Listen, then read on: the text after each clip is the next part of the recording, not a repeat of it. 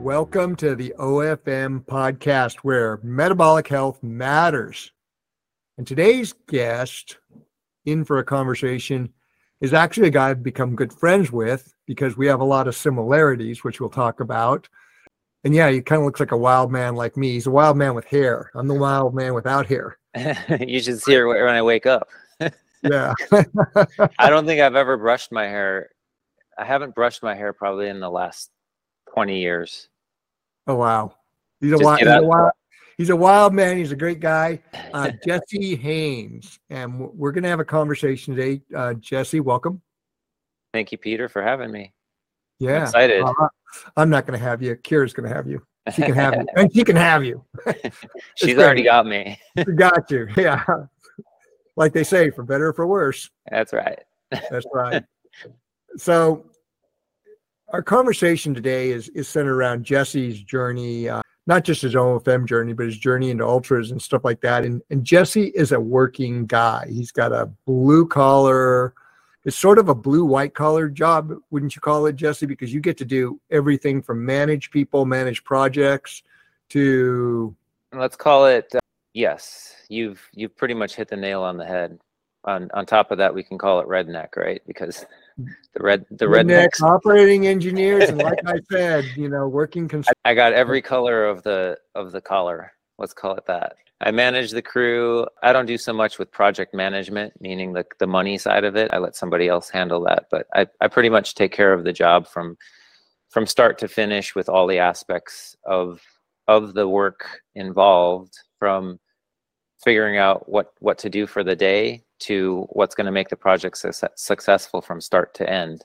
And, and a lot of your jobs are starting with a piece of ground, correct? And then doing the earth moving, the underground, the paving, gutters, the the site work for the building, right? That's sort of your area of specialty. Sure, I can clean it up just a little. We actually do demo also, so a lot of the sites that we get are they already have buildings or there's there's already something that's been constructed there. Rarely do we get a job that's just straight groundwork because most of the work's in San Diego and property's limited there as far as open space. Um, so most of the projects are de- demolition of existing structures uh, and then transitioning that structure into new groundwork.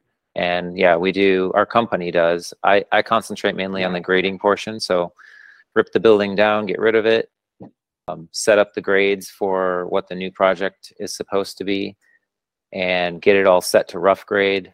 Concrete company comes in, moves in, does their work. Steel guys put their steel up.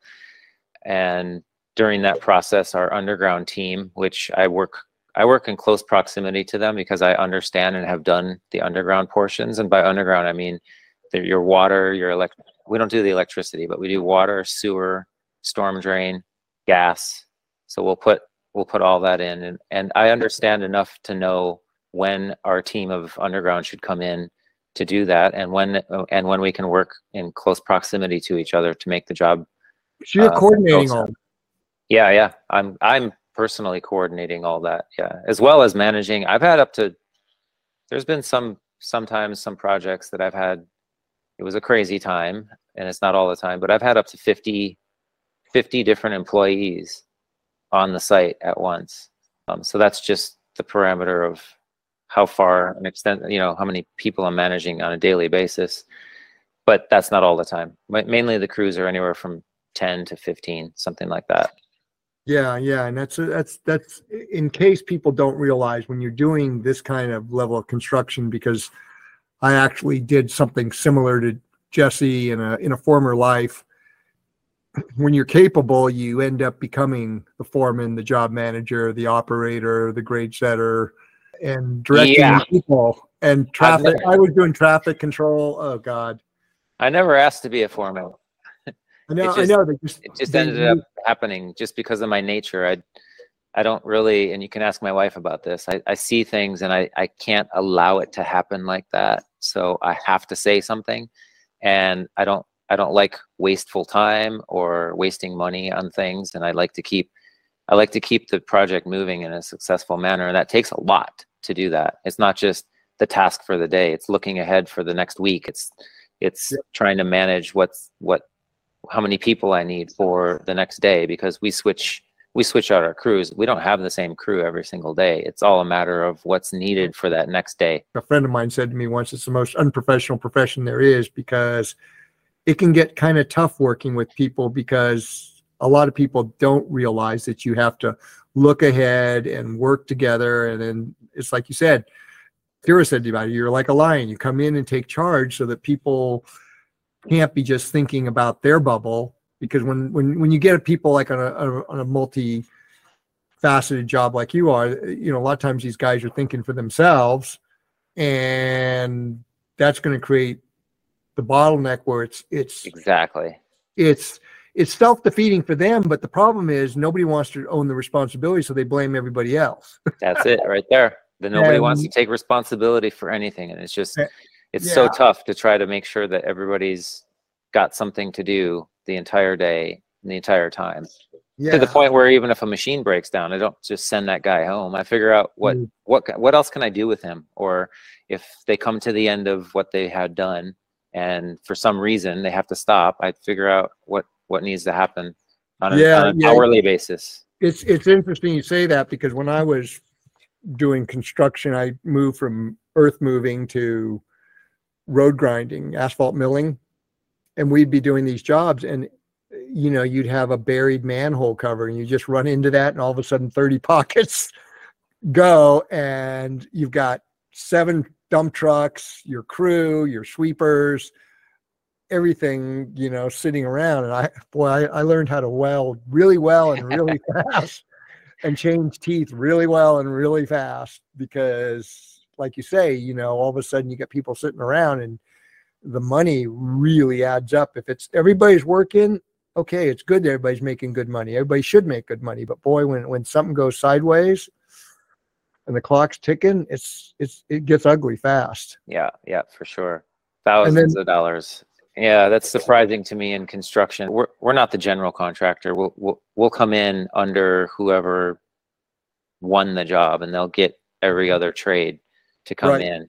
And so we're not the general contractor. And it's amazing to me how much these general contractors that are in charge of the job don't really even know what needs to happen next. And I, I, I take a lot of that on my own shoulders to make sure that because I want the job to go smooth, that I'll I'll I'll end up talking to the other subcontractors, like the electricians or the plumbers or the concrete guys, and I'll I'll make sure that everybody's on in, in tune with what's happening in the next couple days, so that we don't have to sit there and wait for them to get their stuff done. Yeah, yeah. If they got some other jobs they need to go catch up on, go do it, right? Yeah. Yeah. So, and to a point, one of the things that just occurred to me that's really germane to this conversation is, and it's really about this conversation is you're you're doing well. You just came off a second place finish at Leona Divide under some really gnarly hot conditions at the age of almost 50 and now you're 50 I am 50. Yeah, I turned 50 in November, so Okay, so you were 50. At 50, you you you bagged a second place finish Yeah. at Leona. How old was the guy who won it? I think he was young. I think he was wasn't 30. I think he was 34. I'm Yeah. not 100% sure. I know that I've raced against him before, uh, unknowingly. I didn't know he was actually in this race. I never actually know who's in the race. I don't. I don't look too much at the at the uh, entrance list and focus on it too much. But uh, he he's a solid solid racer, and I've He's been also 34. Yeah, yeah He's not Um, he's not 50. And and so the point I wanted to make here and have you talk a little bit about is the kind of work you do because I've done it. It tends to take a huge toll on people from from a health perspective. In what aspect do you mean? Like lungs? I mean, most look at your colleagues that you're working with. The guys you're out there doing the job that you're managing. Yeah, they're not they're not in physical shape to I mean, the physical shape that They're they're, living is off of definitely coffee, cigarettes, and Red Bull. Oh, yeah, their diet is yeah, terrible. As a matter of It's- fact, it's it's super interesting that w- with what I do and the way they see me eat, they think I'm just some health nut, but it's actually helped them because they see what I'm eating and they're asking about it. So I've I've gotten to have quite a few conversations about about it and there's there's a lot of guys that are that have turned their focus to more of a health healthy healthy love to- lifestyle eating wise. Let's I'd love that. to help you with those guys because, you know, the, the- like I said, you know, the, a lot of these classic male dominated work environments, and yeah, there's women coming into construction, there's women coming into flying, but like airline pilots were the same thing. You know, they had the eight hour bottle to throttle rule, you know, so they drank when they were off, they smoked, they didn't eat very good, and they- certainly didn't exercise. Operating engineers, the the the you know uh, the labor union, the uh, what do they call it? The pipe fitters union and the iron workers. I mean, th- these guys are really tough, hardworking guys. So they're physically active, but a lot of the job demands combined with the diet and the hours. Oh yeah, they're drinking energy drinks, and definitely a bunch of them are smoking. And Yeah. smoking yeah yeah i mean it's it's all this stuff of nicotine caffeine energy drinks to kind of keep them going and they tend to have a you know a big burnout rate agreed. so yeah yeah so and you're kind of like a shining example and and that's great to hear that some of the guys you're working with are kind of like paying attention Yeah, it's really funny. There's some there's a couple in my office. I don't ever go to the office. R- rarely, let's put it that way. I don't say ever, uh, because I go there at times. But there's a couple of them that actually have done a few races. So, and they they're super interested in it. I just because I'm I'm gone so much from for doing hundred mile races during during the summer, summer months. I, I take off a number of different times, and gotten to the point where I actually share with the whole company the the, the link that shows the race the race link that shows you know how you can track. And they're they're always they're always very supportive of that. And um, so it's it's kind of cool to see that i'm kind of have an influence on some of the people in construction. Yeah. Yeah. All right. Well let's let's kind of move on. Why don't you tell us your start with your story you know how you got into you know what you start at the very beginning like how you grew up briefly you know just run through sort of quickly how you grew up what you were doing how you got out here to california got into ultras. You're probably going to regret asking that question because i'm going to refer back to my wife. She says i talk too much so let's see how this goes. You tell your wife we could talk to i could talk to her like a, a construction worker like remember you got in trouble for saying oh something? yeah yeah. I said- i don't want to tell that story. Shut the you know what up keira I didn't Jesse's tell her to shut up. I just I, Jesse's I used. I used the I used a word that was not nice uh, in Yeah. in the midst of a sentence, and uh, she's like, "I can't believe you said that." And I was like, "Ah, I'm sorry. I was just I was just I brought the job site back. It was but shortly after I got home." She doesn't understand. It's like I was telling you, you know, back in the day when I was grinding asphalt, it was like every other word that came out of my mouth started with the letter F and it wasn't fun. yeah, it's not. So yeah. Anyway, I'm actually uh, off work right now. I'm I'm back at the property that, and in let's call it the location where I grew up because we switched different prop to different properties while I was growing up. But in Wisconsin, it's a small town. Uh, the name of the town is Phillips. It's like it's in the center of the state, just an hour south of Lake Superior. So wintertime, super harsh conditions. I've seen minus 60 degrees Fahrenheit, 60 below zero. Uh, but it also gets 100 and I've seen it 120 here. So we have definitely the extremes. Made it through high school. As soon as I got out of high school, started working immediately for a cranberry company and worked for the cranberry company for 12 years. And What were you Uh, doing for them?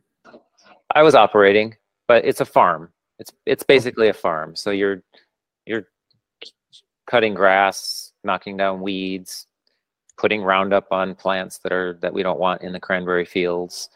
And I was digging ditches, uh, making new cranberry beds. You have to put a crown on the bed so that all the water flows away from the high point, so that they don't sit in water all the time, um, which is not really a known nobody really knows. I can't say nobody. Most people don't know how cranberries grow, but it's just a, f- a flat surface that they grow on, and they're they're dry for other than four different times out of the year. They're they're in complete dry conditions. Um, Now, did, uh, did you grow up in, in town or did you grow up on a, in a semi-rural setting? Oh yeah, it was definitely it was seven seven miles from town, and town is only two miles long. No stoplights, no major stores. You had one grocery store, four gas stations, and about twelve bars. Uh, so it was very small. Yeah. So what, what kind of industry besides Cranberry supported that? Oh, that town. eh, This town is actually my dad used to call it a sleeping giant because there's one, two, three, four, five, four or five different multi-million dollar companies that are located in this town. IAP, which is a an air products company. They they make huge fans, send them all over the world. And there's the corrugated cardboard facility called it was used to be called Marquip. Okay. That was global. Then there was a Phillips Plastics company that was started out of a garage and expanded to they're they're definitely global in multi multi million dollar uh, probably this at this point in time it would be billion dollars i'm sure so there was those those are the f- kind of four big ones but there were al- also others that were multi multi million dollar companies that that were here so Okay. because and it employed a lot of the town hardwood companies they made paper uh, just many, many different many different types of industry that was that was here located in Phillips. But their biggest was probably the um, tourism. Is probably the biggest. Over summertime would have been, you know, fishing. Wintertime hunting, snowmobiling in the winter. They make they make a lot of money in this area off of that. But the town never got any bigger than 1,500 people. I remember the sign saying 1,500 people, and I just went past the sign the other day, and it's still 1,503. So I guess a lot of people are moving out and moving in at the same time. But Well, that's what it says. The census, the census of 2010 was 1,478 people. So oh, really? Yeah, the Yeah. ti- the sign says 15 now, unless I mi- misread it. But I don't think I would get that many Yeah, numbers off. yeah, it's, it's, it's rounded. Right. So small town. I got um, kind of got a start in uh, the endurance world. Not until I would say the age of 24, somewhere in there. My brother was actually the first of our family, family of seven, seven children, and I was second in line. And I had a brother that was running cross country track and doing really well. Uh, he had a scholarship to the University of Wisconsin for running. So he went from uh, Division two high school to a Division one college, and wasn't as successful there, but uh, definitely had had some wheels. He won the state championship uh, in his senior year. Uh, I also had a sister running in that was underneath him. That was the next one in line. She she was also a track star. She went to the University of Wisconsin as well. I don't know if she got a scholarship or not. She may have. Uh, now that I'm saying this, I'll have to ask her. But she actually went on to be a. She's now a coach for St. Mary's University in Texas. So in Dallas, Texas. Oh, So division Division one college team, and she's she's Cross been she, she- track. Cross country and track. Yeah, she went from being an assistant coach in as at Arizona, no, New Mexico State, to she was assistant coach there. Then she went to head coach at Northwestern University, and Northwestern University uh, was uh, St. Mary's actually sought her out, so she's she's now there. So that's just a little bit of background with a couple brothers and sisters. Uh, You but grew up in a pretty athletic, competitive environment. Well, we were competitive. We weren't always competitive in athletics, but yeah, our family mm. was definitely definitely had a competitive gene. And but like I said, I got my start in in doing activities because I saw his success in cross country. So I would in the wintertime, I actually started snowshoeing. So I kind of got my start there and then I moved on to mountain biking. You're doing competitive snow snowshoe racing. Yeah, competitive snowshoe racing. Oh, Man, that's an aerobic. That's a that's a lung buster. Totally. Oh man. and I did not know how to race. I would go from the gun and go as hard as I could till I died. and I did. I continued that. I continued that type of racing all the way through um, my mountain biking section of life, which was between 24 and 30. About six years I did it, and I got up to the expert ranks. And I don't know if I ever finished the year off, other than I can't remember what placement I was. I never really won one of those, but I was always competitive in them. But I think it's because I think I was only competitive. I could have been better if I would have treated it like I treat my ultras, which was pace yourself a little bit. Yeah. I would always go out hard because mountain biking is whoever can get to the single track first is the person that's going to not be holding be held up by everybody. So it was always a sprint sprint for the sprint for the single track. And then you just maintain that. And mountain biking is a sport where you have to you're either you're going full bore the entire time because if you're on the flat, you don't want to lose momentum and when you're on a hill, you have to go fast otherwise you're going to go da- backward. And so you just the only rest breaks you get is on a downhill. Not even so much that because everybody's trying to catch you. So it was a 2 hour they were about 2 hour races and but it was during that time that I got that competitive spirit and started down the road of super, being super healthy. And I actually, you asked for it. You said, "How'd you get your start?" Um, during that time, I got involved in a TV show. It was called Global Extremes, and it was the the intent of it was to take uh, a group of 50 people and whittle it down to five people to climb Mount Everest. And it was through taking us through different different uh, activities. So we would do the first activity was all kinds of adventure racing in Moab, which took it down to 24 people. It was a three day event. Then the next event was like a month later in Aspen, Colorado, and we had to do a bunch of snow, a bunch of snow orienteering and climbing. Uh, ice. We didn't do any ice climbing there, but how to rappel, how to slide down a mountain, all kinds of skills for outdoors like that. And then they whittled it down from 24 people to 12 there. And I was actually one of the 12 that got picked to go on to a three month journey around the world. We went to, first, we went to South Africa uh, for three weeks. Then we went to Costa Rica for three weeks. And then the final place was Iceland for three weeks. And what they were trying to do was see how everybody reacted to these different types of extremes in activities uh, because they wanted to five, find five individuals that would be um, able to climb Mount Everest and be successful at it. I got cut at the last spot in after Iceland by my teammates. We weren't supposed to vote each other off, so it was kind of like a survivor type deal.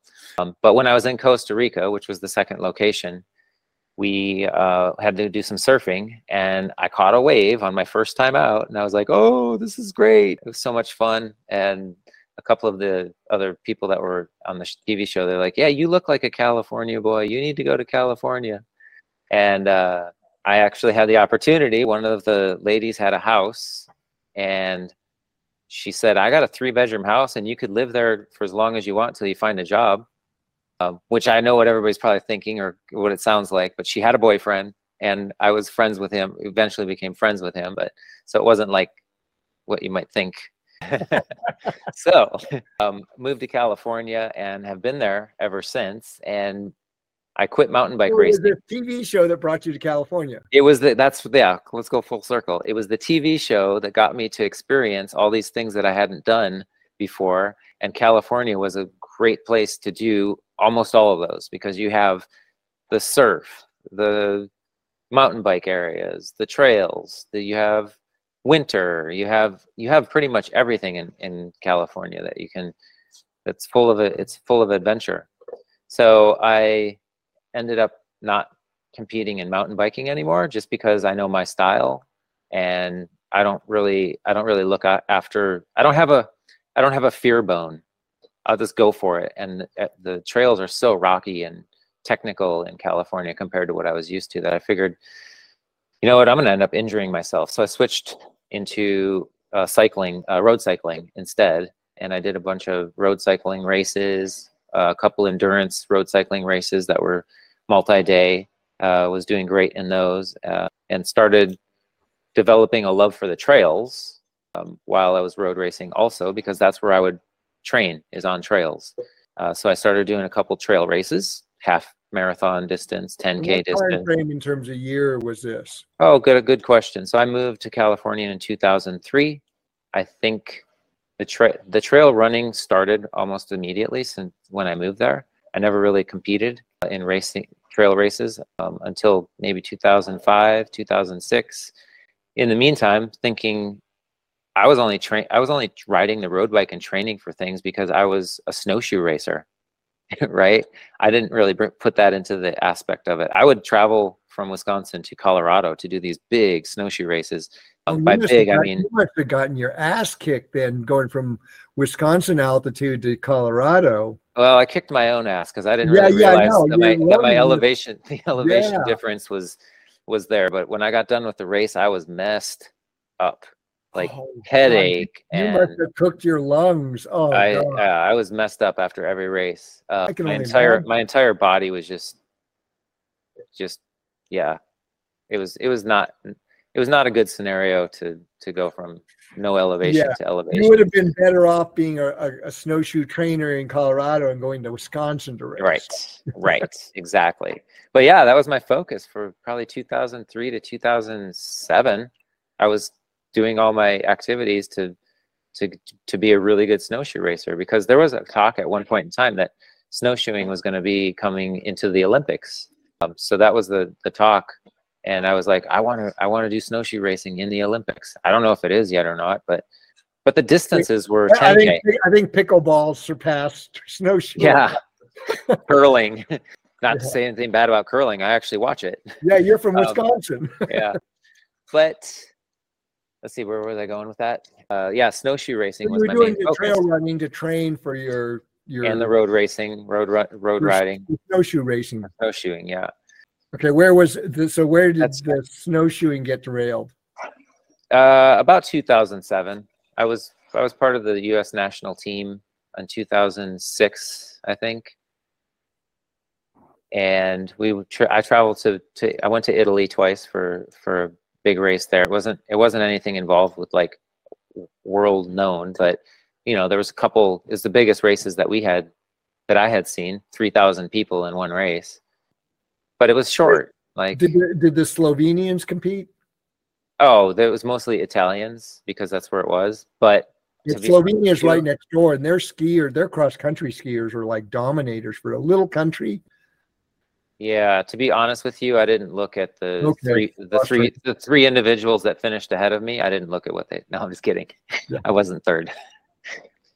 But uh, I, I I didn't really notice what their Okay. what their nationalities were. I think it was mostly just because it was a local local area. I think it was mostly Italian. Okay. Uh, but at any rate, moving forward to my trail trail days, I would start I would start doing the trail running, trail racing, and it was mainly short stuff like 5Ks. It was there was a series that was called the Devil Devil Dog series, and there were 5K races, and um, they were I would go to the race and they were over in whatever 5K. I can't even remember what I was doing them in 20 minutes or something.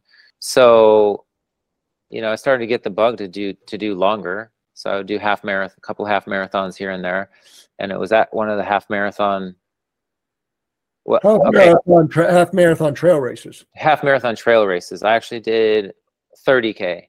Um, it was Nancy Shura's bulldog races, and it was a mm-hmm. 50, there was a 50k race there also. And I was like, who the heck is going to do a 50k? I was like, you'd have to do two loops of this race. It's like there's no way I would ever do one. She actually came up to me after one of the races that I did. That was her 30k, and she's like, so next year are you going to do the 50k? And I was like, absolutely not. I couldn't even dream of going around that loop one more time. So that happened one year, and then the next year I did the the. I think she switched it to a 25k then. Yep.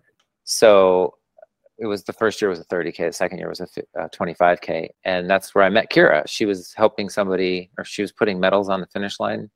People, I had finished the race, and she was talking with a couple of the guys that I was friends with, and I met her there and sort of stalked her on Facebook because that's about the time Facebook was. And this is now 2000, from 2007 to about, that was 2007 that I was competing in snowshoeing.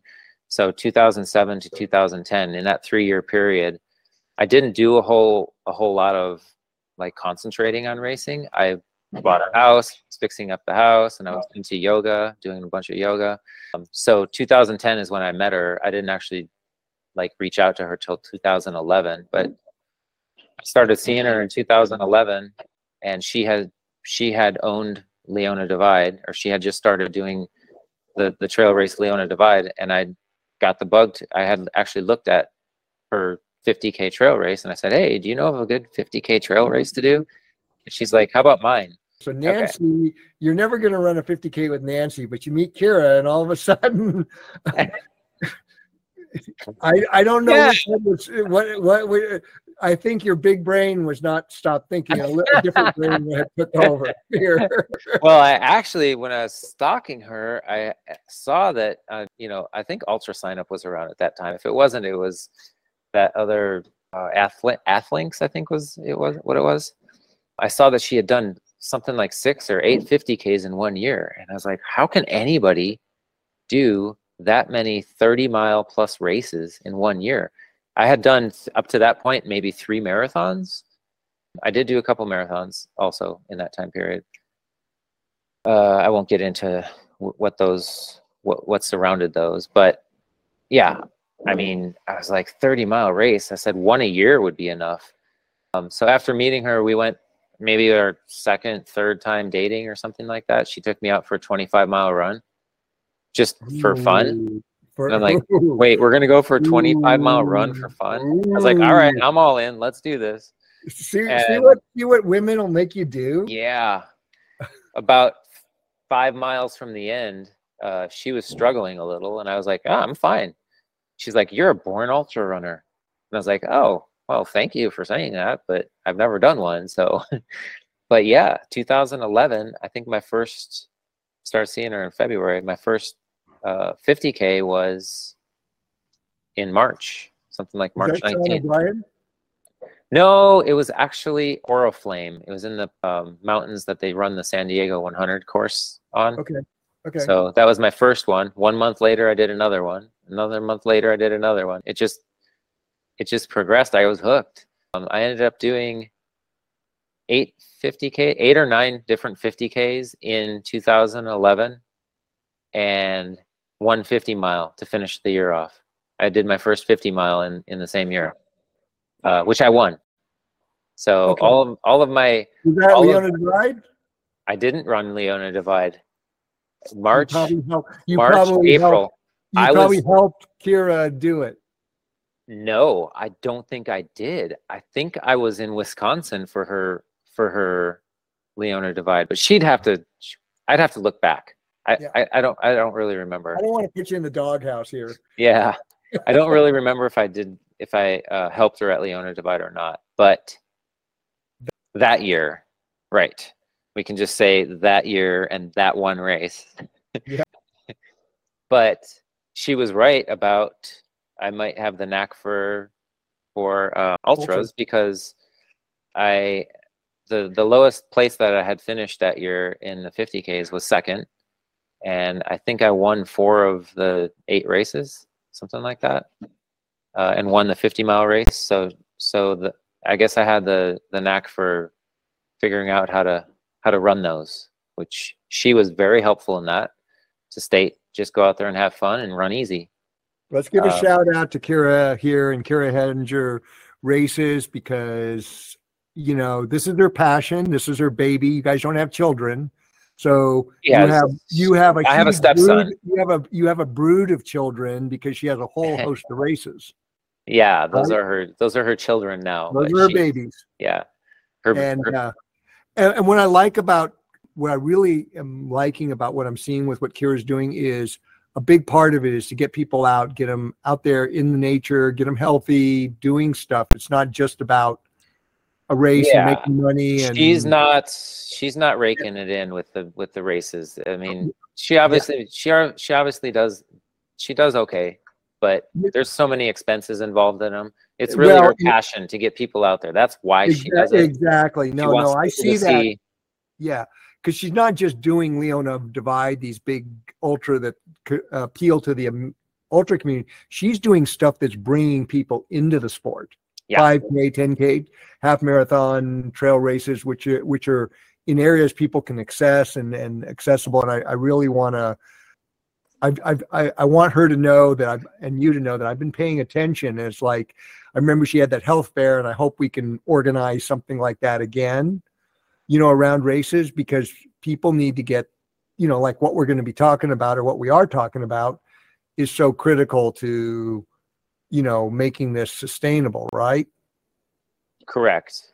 But at the same time, she's also also also has to look out for a lot of the stuff that she does ends up not making money. She ends up paying oh. paying, Oh, paying out for a lot. Not that I have to tell that to you, but it is it's just it has to be said that it's just a passion that she has because there's a lot of the events that she has put on that she has money. paid for. yeah. Right. No, no. I, I think that it's important. I'll state this like the ultra endurance sports out there would not exist for volunteers and Oh, people like Keira were putting it on because you could not pay for that and make it work. It would just, Yeah. and then the other thing is when I first got into running in the early 2000s as a consistent thing, I was a member of a local club and I somehow got roped into becoming the race director for a local 5 10k race that the, our club put on as a fundraiser on Labor Day. And I did it for like 3 years and was able to bring the race back to profitability. Profitability mean we made money. We didn't, you know, I didn't charge for you my rake time. it in, Right, right, right. But we were able to to to net some money. go which we put positive. in- right, put into the club, put into a scholarship fund for the local high school.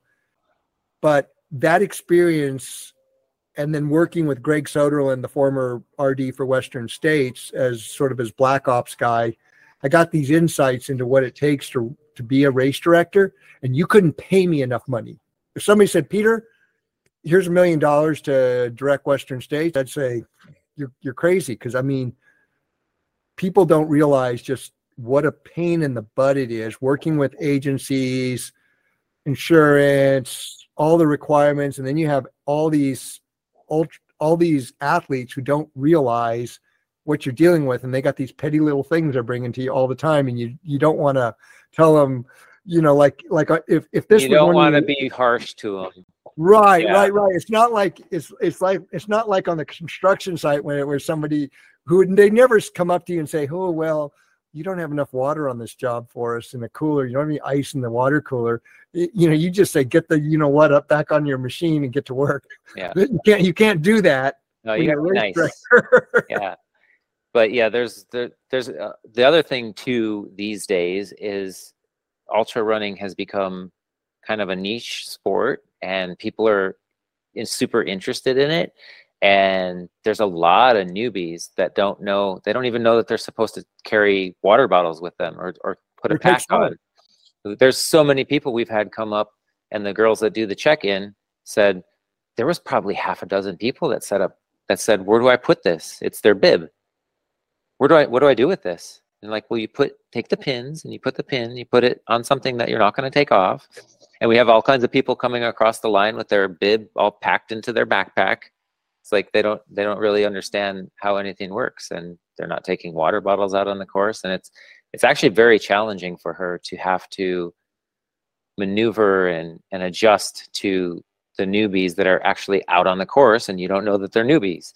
And they're having trouble with stuff or they're not making cutoffs. And Keira is one of the few race directors that actually does something that's kind of nice for the runner is she get offers the chance to drop down in distance so that you can still get a finish so she's she's nice about that instead of not Dude, getting it dude, dude, now that I'm we're doing this, we'll we'll move on here. But Yeah, I- I okay. need- I need I need to interview Keira. yes you I need really to do a do podcast with Keira. I, I, I think, okay, Keira, big shout out to you. So, so, okay, so the the journey back Oh, okay so the, well, the journey back is is we all know it's a hookup with Keira, Keira that got you into ultra running. That's that's the long and short of it, right? That's the long and short of it. I guess I could have just started with that. Told you you're going to be sorry. no, Keira's going to be sorry. She's probably like, oh, God, Eh, when she watches this, it's going to be I won't let her watch it. Anyway, so I don't know how far you want to continue, but second year, I just did. I told myself in my second year of ultras, I'm going to just do 100ks this year. And my second second 100k that I did was Waldo, and I actually got a ticket from that race into Western States because of what the. was that 2012 or It was 2012. Yeah, 2012. got I a raced. you got a golden ticket into I got a golden okay. ticket. Yep. Yep. came in right after Timmy Olson. Wait, did Timmy win? It doesn't matter. Yeah, But that yeah. was the year. That was the year I was sponsoring him, and he won everything. Yeah, I think he ended up winning that. That was the year that he won states, and then Set a course record. Yep.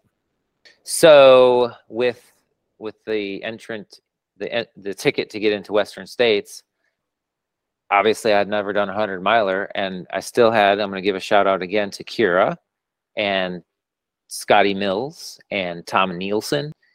Uh, all people, most people probably know who Scotty Mills is. Um, Tom Nielsen. Tom Nielsen. We need to shout out to Tom and Pam. They Yeah. are.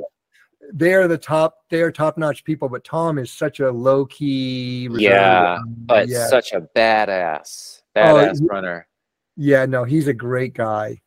Um, Great so I'm, w- gl- I'm really glad you're doing this because you're shouting out to Akira and and Scotty and and Tom um, because you know it's like I said I, I was having this conversation with Bree Bree Lambert yesterday and we were talking about this and like you know it's really important to recognize who's helped you on your way because no no person's successful on their own. No, and you have to figure it all out. It takes it takes years of experience to figure all this out.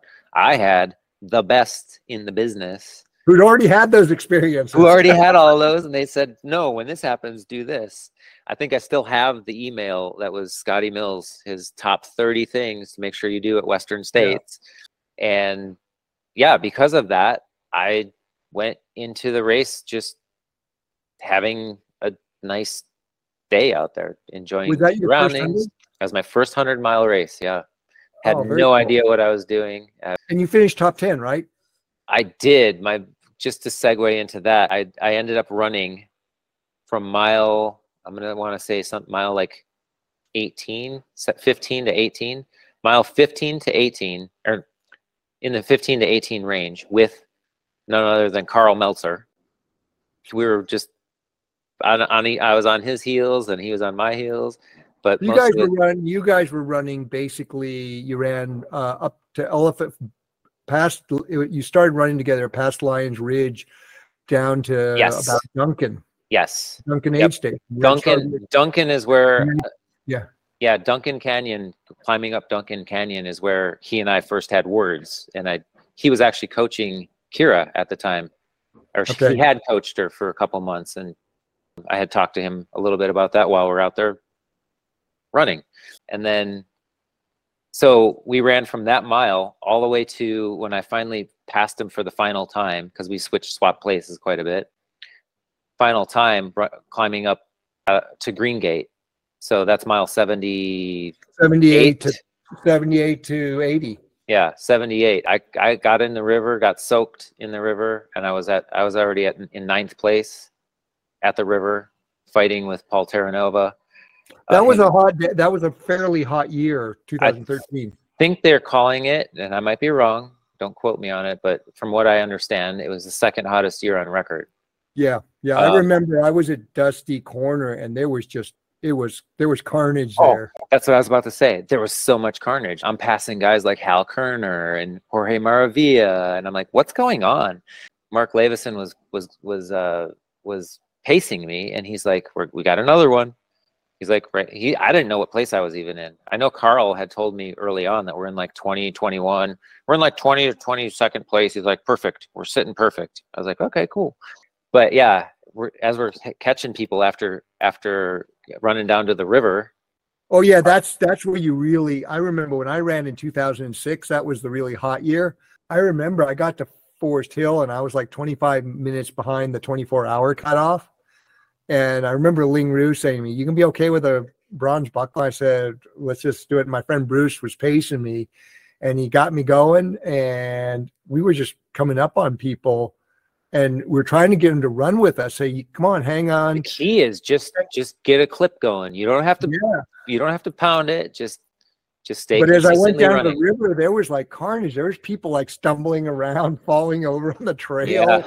And, Yeah. and, and yeah, I mean, I didn't finish in the top 10, but that was my first race. And like, I went, I got a silver buckle. I was like one of those 43 people that got a silver buckle that year.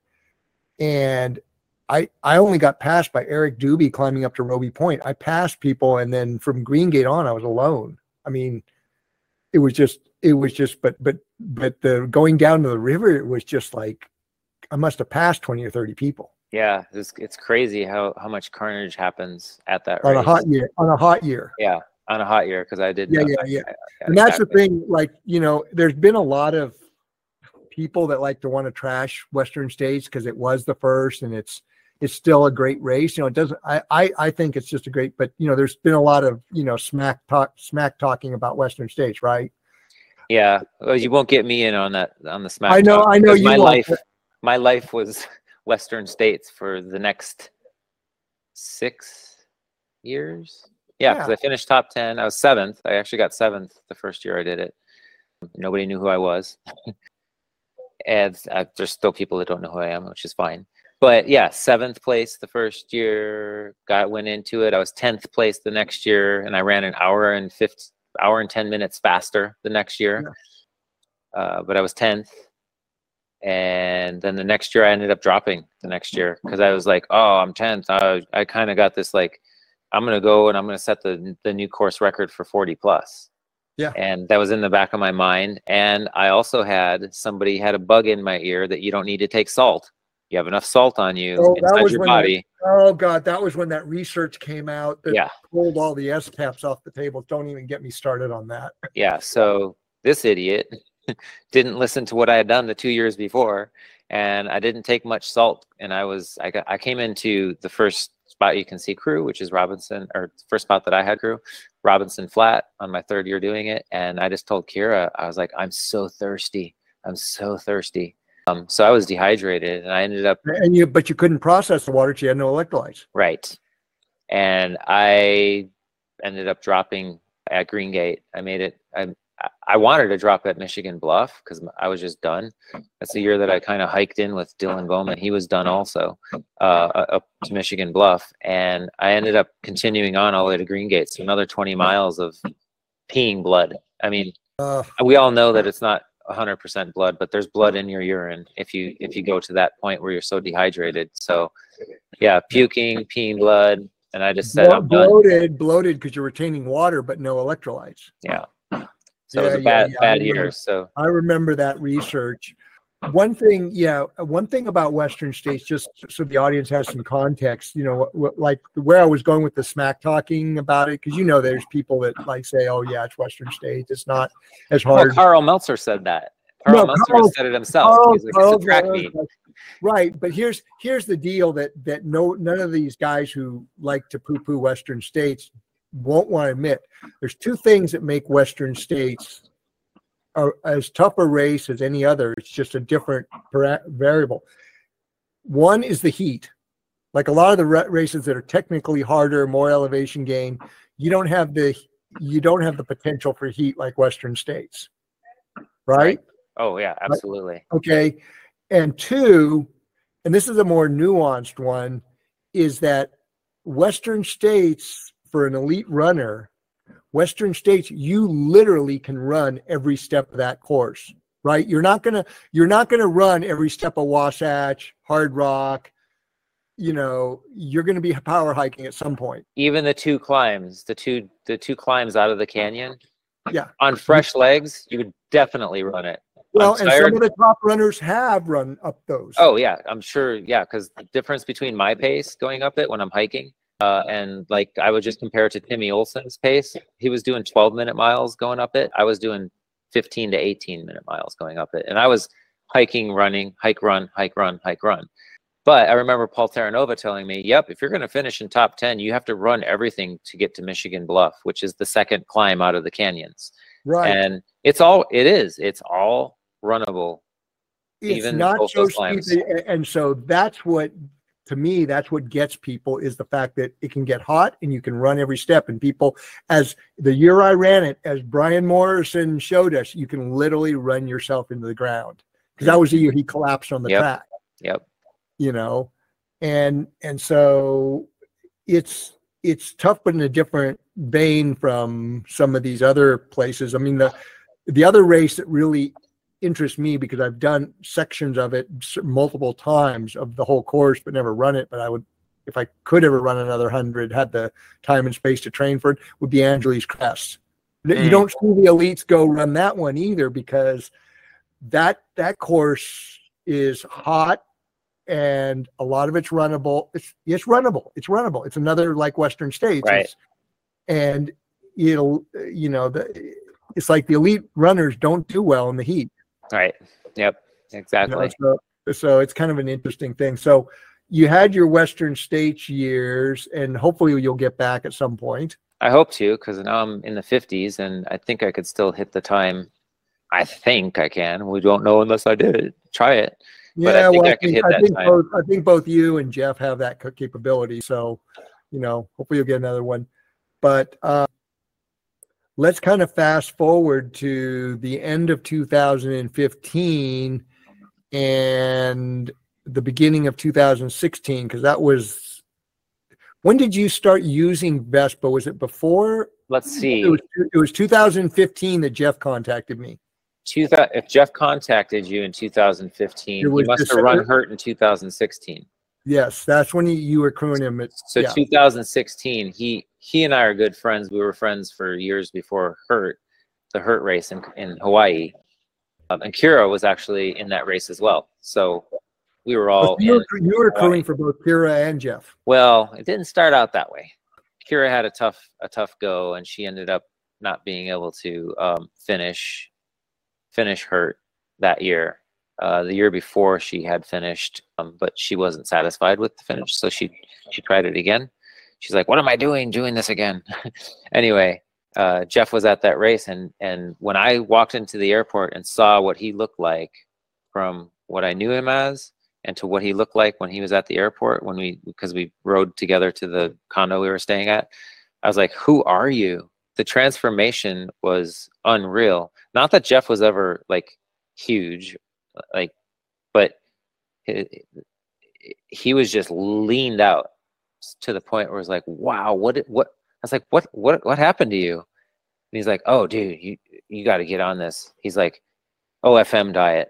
He's and he went through it and we talked that's all we talked about for the first two days before this before the hurt race. And um, during the race after keira had dropped i just switched into the mode while I'm, i was crewing so now i'm going to crew jeff and it was funny i remember him coming into i think it was his lap three or four of five it, i think it was lap Mile three of 45, I think in his blog. lap like- three. Yeah. So lap three, he leaves the aid station and he turns around as he's leaving and he's like, he just goes, It's working. He's like, It's working. And it was the fact, fact he was taking Vespa and it was the fact that he wasn't eating a bunch of car. He had taken hardly any food with him. So he was at on minimal carbohydrate carbohydrates, just enough, I guess, just enough. But he was popping popping Vespa and he was And a lot of salt. yeah, probably. Yeah.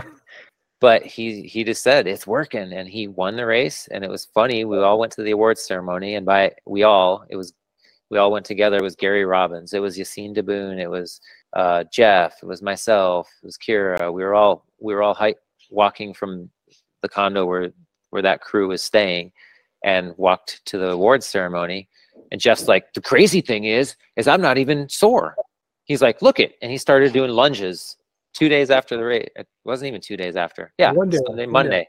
Yeah, two days after the race, he's doing lunges, showing everybody how how he can't. He's like not even sore that he can do lunges walking to the walking to the, the to the ceremony, and Yeah. uh, it was it was mainly Jeff's Jeff's influence uh, and seeing that process that that got me into going to we actually went to an extreme the way jeff did it because i wanted to duplicate what he had done.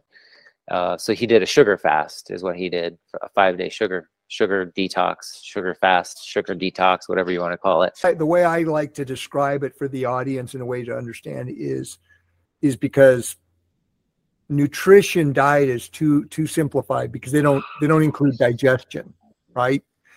Digestion is a big part of diet and it's never talked about. So the way we do it with OFM is is you have protein sources you see as food. So not whey protein shakes, all these fake foods, right? You know, like Ensure or whey protein shakes, real food like whole eggs, whole cuts of meat, fresh seafood, fresh. Okay, and then you can what what you want to keep out of your diet during a sugar fast is what I call concentrated carbohydrates. So, uh, you know, fruits and tubers and things like that that would have a lot of starch, grains that would have a lot of starch or sugars. So non-starchy vegetables, you can have those ad libitum. And this is this is something that people need to understand because non-starchy vegetables that you eat, those actually the, the carbs that are in them are, are locked in a carbon. A car carb is locked in a fiber, water, mineral ma- matrix. So they transit into your colon and they actually get converted mostly into fatty acids. So you don't so they don't impact your blood sugar. So it's concentrated carbs, things that are concentrated, whether it's fruit, tubers like potatoes or sweet potatoes, and then your grains, and then of course all your sugar like sodas, candies, pastries. Right. So The So obvious, that's- what I call the obvious sus- suspects. So that's the point I was trying to get across. Is I did this sugar fast, so we eat that we ate vegetables, we ate protein, but no other simple carbohydrates, no fruit. And I was shocked about that one. We can't have any fruit, but what I was trying to do is get the body to not want these th- this sugar. And I have to say, day four, I think it was, I was, I was, I hated everything. I was like, the TV would come on. I hated every TV station we were watching anything that I did, I was angry at what I was doing. But then the next day or so, I a switch flipped, and I felt great after after that. And I I can remember like walking through the grocery store and seeing like cookies or cakes in one of those cases. I didn't even want it. I and and I and I used to like to eat. I had a sweet tooth. I liked candy. I didn't buy it a You're, lot. you're a but- construction worker. You start the day off with a Yeah. coffee, a cigarette, and a donut or a Yeah. pastry. So I remember those bagels were days. big. Yeah, bagels Yeah. were big in the morning. So yeah, yeah, a lot of carbohydrates that that I used to like, that I desired, I no longer wanted. I didn't even care to have them. Ice cream didn't even care to didn't didn't even look twice at it. Yeah, Um, that was the at your, looking at your body type, you know, you're definitely an ectomorph. You know, you, you definitely what did you just call me? ectomorph means thin. I'm you're you're probably a Neanderthal, somewhat a Neanderthal like me. I'm, I'm definitely a Neanderthal. Anyway, you know, it's a little easier to once you get that adaptation because it's really like I just want meat. I might have some vegetables, but you know, steak and egg, you know, and that's what when people ask me like, what do I do about protein? They're thinking I'm recommending some branch chain amino acid elixir of some sort. And I'm like, no, steak and eggs and a couple liver capsules. yeah, That's form of protein. People ask me about uh, what's that creatine monohydrate supplementation, creatine supplements. People need to quit quit listening to all this marketing because if you go look at what how much creatine is in like steak and eggs and meat, it's like there's plenty of creatine there. right, You- nice. You don't, you don't need to supplement because millions of years of evolution actually got it right. uh, anyway, so right, uh, my my movement into and trying Vespa started right after meeting with Jeff, um, and and seeing his huge transformation in body type and his ability to finish the hundred miler and still be able to do stuff a couple days later. So I I was all in on the on the diet and the and the and the type and the product and I haven't looked back. I don't think I would change anything about the type of the type of way I was eating. So I I I, I was pretty much I would I didn't have that huge switch that you might have or you might see because other than eating a few sweets here and there, I was really eating that way most of my life anyway. A lot of we I, I was always we- concentrating on Yeah. fats and Right. And we tweaked and you tweaked it with like the Tweaked it. liver capsules, the Right. vitamin D, magnesium, a few things like that. Yeah. Yep. Now, I do want to ask you while I got you on here, because, you know, if people still want to talk about, was it that summer of 2016 that you and Jeff did the Awani, Awahi? yeah, yeah, actually it was. Yep, that was I got married.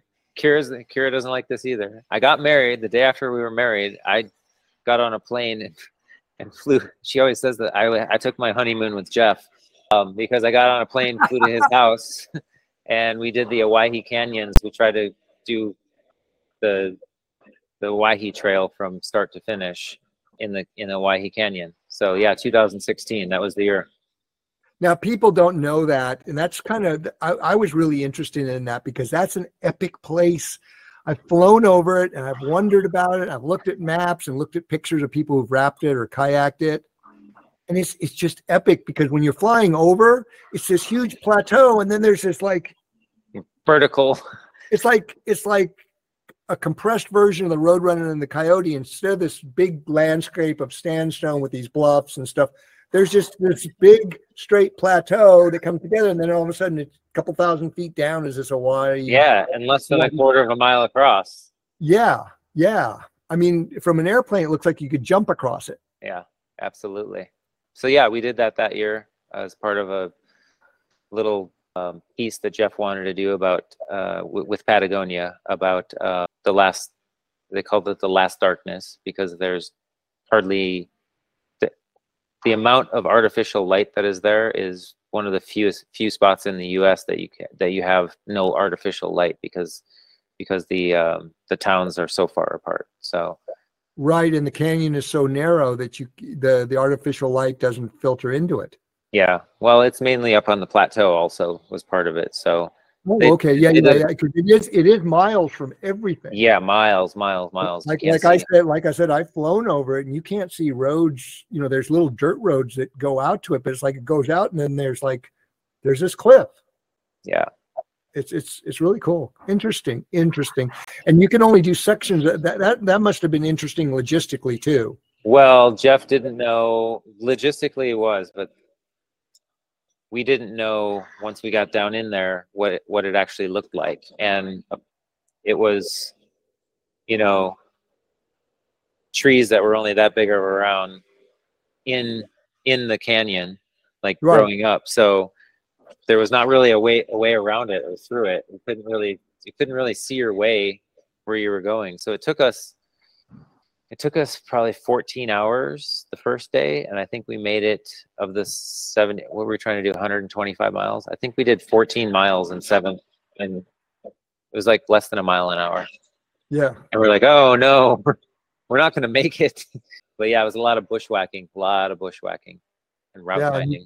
and you guys used a lot of Vespa on that one, but the Yeah. must have helped helped really on that.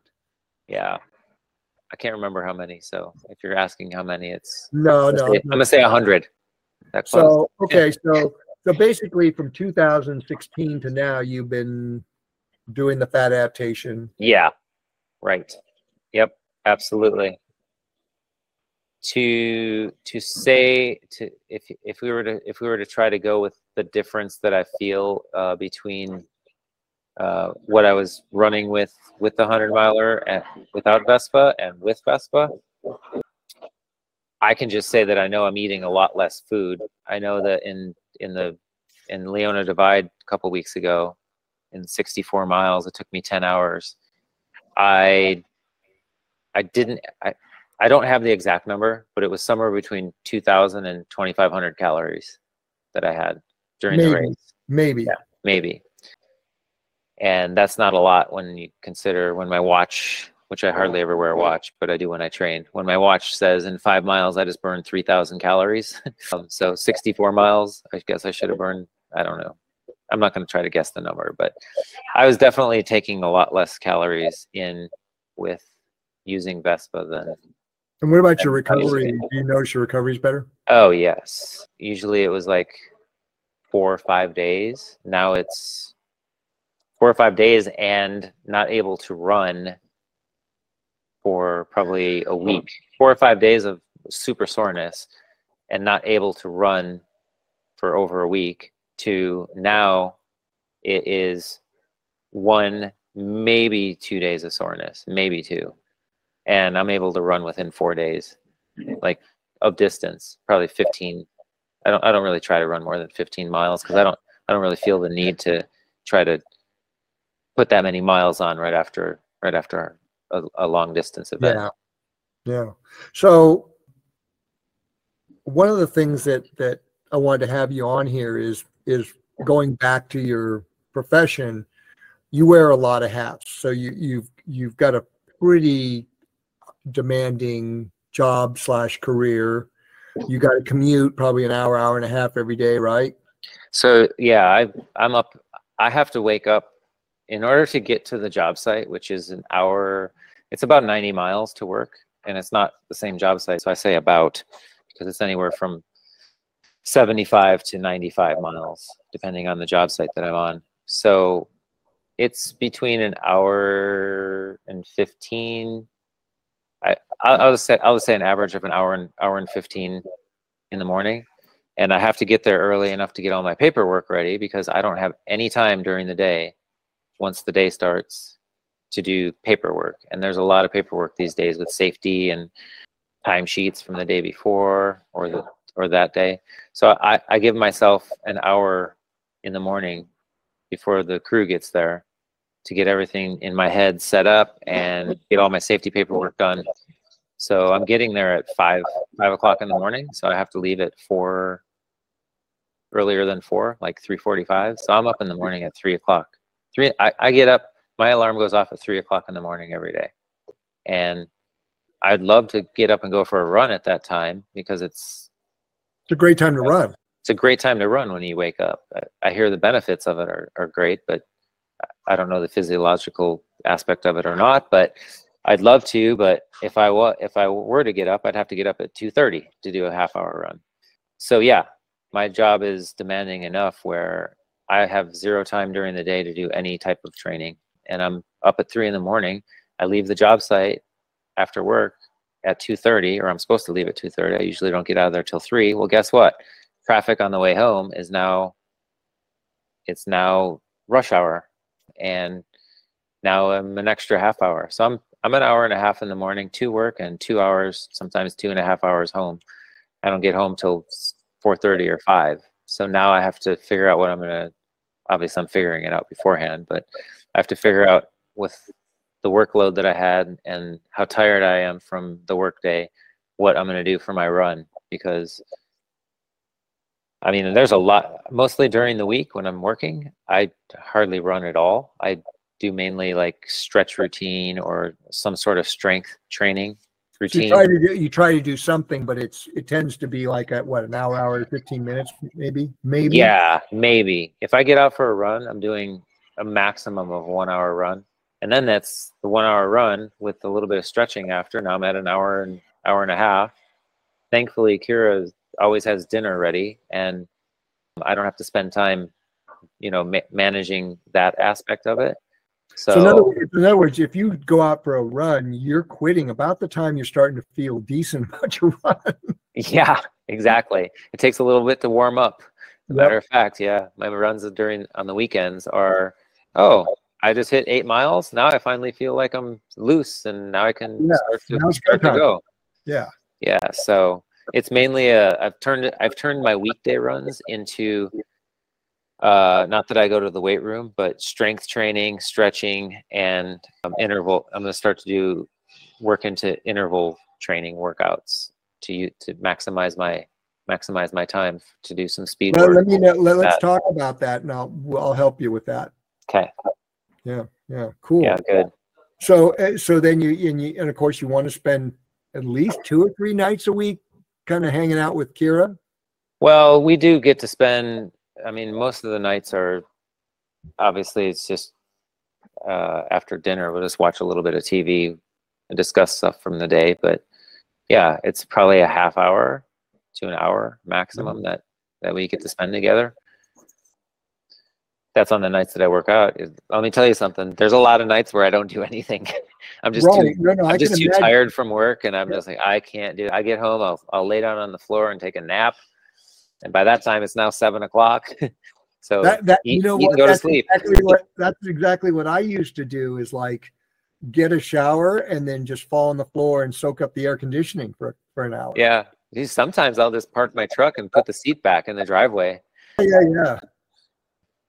But so the, yeah, my weekends are the times that I actually get to run. Uh, thankfully, we don't do a lot of weekend work, uh, but it always seems like when I come up on a big race, two three weeks three three to four weeks before we're working 10 hour days and overtime and um, stressful workload it always seems that way but yeah my weekends are my are my time to get away into the mountains and and do my longer runs which are anywhere from 30 miles uh, on a saturday and then a 20 20 to 25 maybe another 30 miler on on the on sunday So a lot of Uh, times you're able to run, do back to backs. Yeah, I do. a lot- That's only coming up on a, hu- a big hundred mile race, though. Like, Right. I don't put that kind of stress on my body the entire season.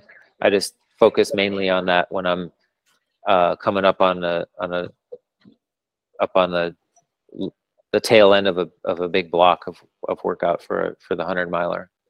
No, and on top of that, I, I think you said, you know, you're, you're doing stuff around the house, right? You, you're, because you're handy, you. Yeah, I still have the still have the got house honey- You maintenance. got the honeydews. Yeah. Yeah. A lot of those don't get done. She's like, I thought I asked. like, yeah, you did. I feel bad. All right, I'll get on that. So Yeah, yeah, yeah. she's then- she's she's good with it. She's like, I understand. No, She knows. And, and on top of that, like like we said, you know, Keira has this brood of races that she's looking after, and you're helping out with with those too. Tell us what you're doing This true. This is true also. So her her race season starts around October now. She's got I think nine, ten races. Uh, so she'll start right around October, and she puts on. It's it's usually never it's never shorter than a 50k, um, but you know her work week is managing the emails and setting setting up for what's coming up for the races, and then I usually, if they're close to the house, I'll, obviously I'll stay at home. But she's always gone from for her races on a Wednesday, Thursday, Friday, setting up uh, marking courses, uh, and then I'll I'll bring a lot of the products that she has to give out, like medals and shirts. I'll bring those up Saturday morning, if not Friday night, if it's close enough. Uh, but obviously I'm working, so Friday night I'll I'll try to get the stuff in my car and up to the race site, which the race the, the race that she directs that's the furthest away would be Ray Miller up in the Santa Monica Mountains, which at the time that I would be leaving would be probably three hour drive. When in the morning, if I wake up, I usually wake up in the mornings on Saturday morning to to get the stuff that's needed there, which is the start line, the start line shirts that she gives away. And check out check in is at four, so I'll have to get up at two in the morning. Not have to. I don't have to do any of it. I choose to because I want to help her. And so I'll have to get up at two in the morning and do the drive, set up the start line, get all the stuff together. And then I get the opportunity because she is the race director to jump in any of the races that I want to. And I would say over half of them, especially the bigger ones, I usually jump in the race and, and then race. And then Or, or you can go out for your own run if it's a shorter race or something like that. yeah, but what usually happens is if I'm not racing, there's so many problems that come up that she needs, she has my help to go check course marking or go get more ice for this aid station or Mhm. pick up a dropped runner or grab drop, drop bags and bring them back to the finish line or go get more food for the finish line, stuff like that. Yeah, yeah, yeah. Oh, and, I'm and- also I'm also the social butterfly. That's what she says. I I I'm at the finish line, congratulating people and talking to them and getting getting their stories because I love talking to ultra runners. Or they're a I love Or talking to newbies. runners. even I love you- talking to anyone. Yeah, you're talking to me. but the point is uh, that you've got a full life and and having yourself metabolically fit, not just being able to race fast, but metabolically fit probably just really helps add to being able to make it all happen. True. Yeah. My mom always says, "Where do you get your energy from?" I don't know. Keira Yeah. says it too. She's like, "You're always going." Yeah. That's all I know. and this is what this provides you know do you do you remember what it was like when you were like doing high carb or yeah like you said you never really did I never much. really did high carb, but I do remember when I would eat something sweet or sugary that it definitely produces a crash. yeah Yeah. And now I, I've progressed, not progressed, but now I kind of do a lifestyle of the intermittent fasting. So anytime I do the intermittent fasting, I just feel great. Oh, I know, I know. so and good. The way, the, the way we teach it at OFM is we don't, and you'll probably be able to relate to this totally, is like we don't tell people what kind of a fasting window and feeding window they need because guess what? When you're when you're fat adapted doing the OFM protocols, fasting just happens. It does. You just get busy and all of a sudden 14, 16, 18 hours goes by. Yeah. I never I never ever really feel hungry and when I do I'll I'll eat something. So that's kind of the way it goes. And the intermittent fasting is so easy to do because I'm not really hungry. Yeah, as long as you stay hydrated, That is a key right there. The Right. thing when I started doing that the the diet, I didn't realize I didn't do my own research. I I was I was a very poor candidate for somebody that's doing a diet because I did not research anything. I kind of pretty much just did what kicked, Jeff did. kick- kicked off of what Jeff was Yeah. was telling me or or saying, and I could tell him I I, I was like I'm have, I'm struggling. This was when it first started. He's like, dude, you need to start taking some salt. Sounds like you're you're you're uh, lax on a little bit of sodium in your system. So when I started doing that, yeah, the hyd- the hydration end of it picked up, and I def- definitely a change once I started drinking more water and taking more salt. Well, like you said, but what did you said you used It Leona Divide because it turned hot on you? I went through 21,000 milligrams, so 21 grams of salt, and a gram of salt is a quarter teaspoon. So I went through five teaspoons of salt during the six during the 10 hours, which is quite high. Yeah, I notice even for the day, if for me in the day, like in the afternoon, if I don't bolus with sodium, I just like want to fold, Yeah. you know.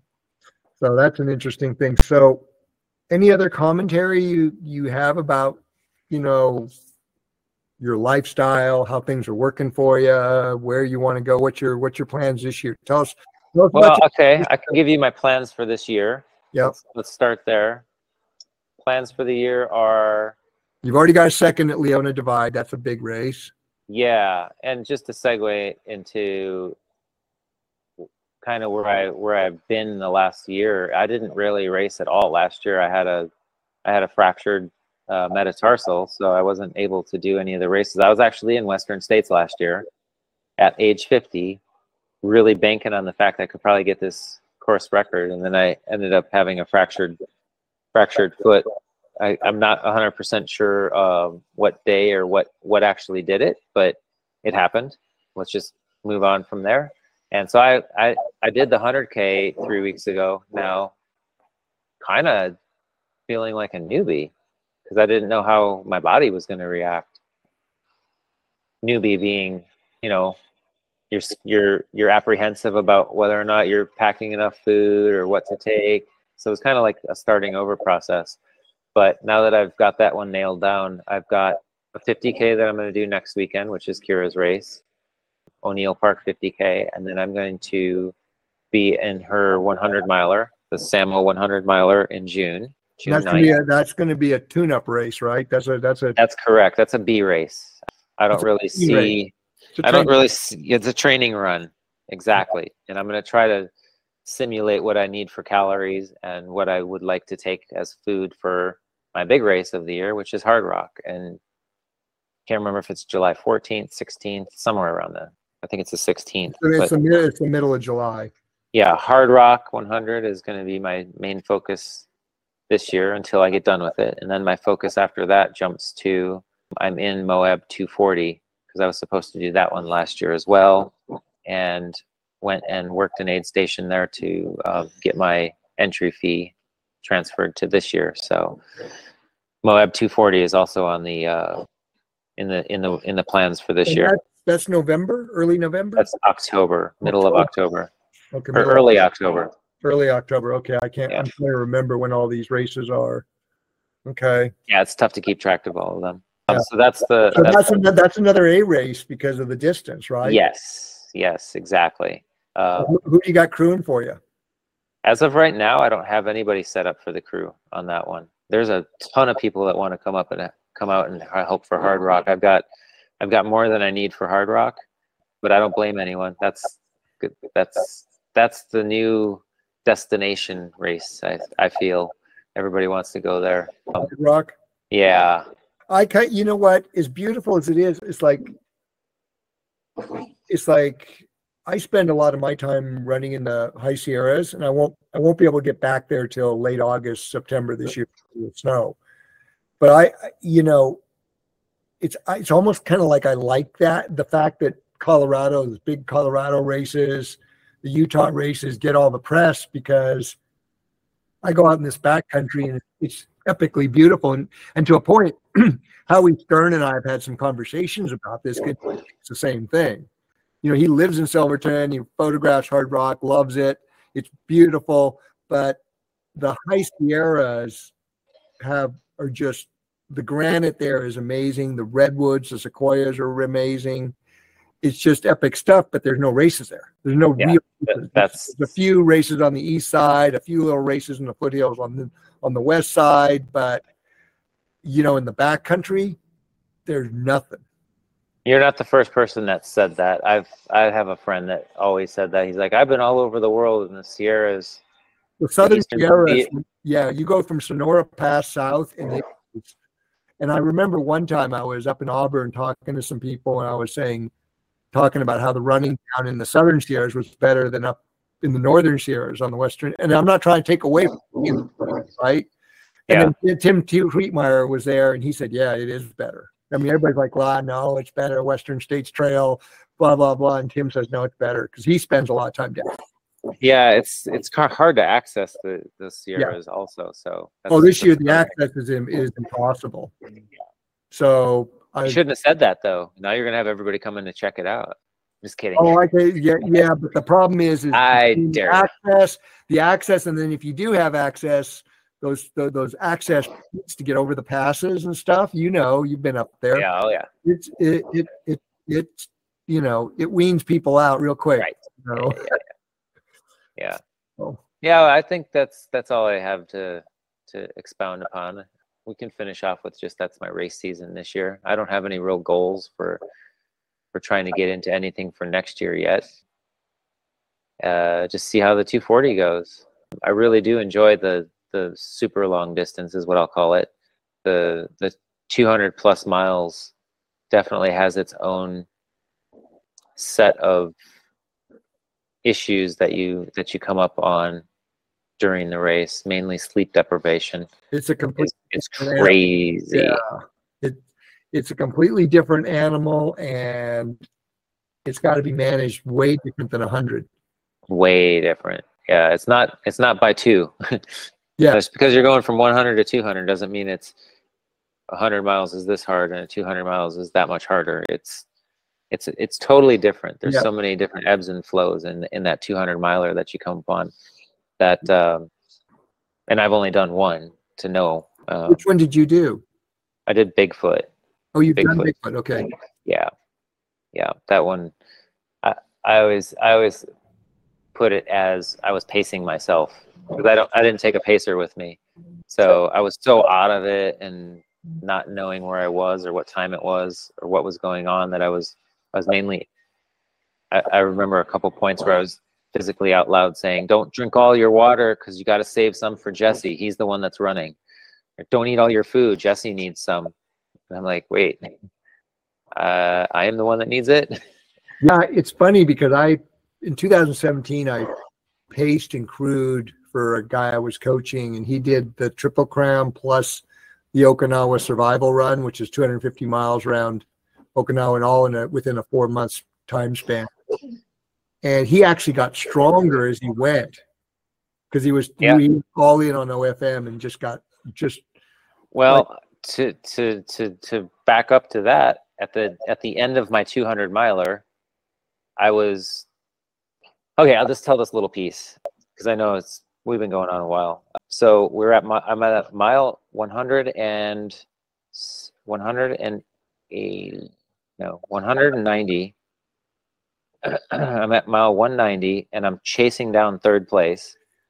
And I come into the aid station and my brother was there with with Keira and I said how long ago did Joe leave and they said 10 minutes ago I said 10 minutes in 10 miles. I was like, there's no way I'm going to be able to catch him. There's no way I can do it. Cause I was running as hard as I could. I was like, there's no way I can catch him. I was like, that, that would be faster than one minute per mile. I was like, there's no way I'm gonna be able to do it. And they're like, what are you talking about? 10 miles. You got, you have 13 miles to go to, to the finish. I was like, wait, what? 13? I was like, I can do this. So I took off out of the aid station. So Keira was going to pace me to the finish so fast that she couldn't even ca- catch up. She's like, you got, you're doing sub six minute miles right now. It was a little bit of a downhill. So, Yeah. but sub six minute miles, that last 13 miles, I, my, my, my tracker wasn't really working, but I know it took me about 14 hours to do the third, a 30K section in the race, like hours previous. This 30K I did in six hours.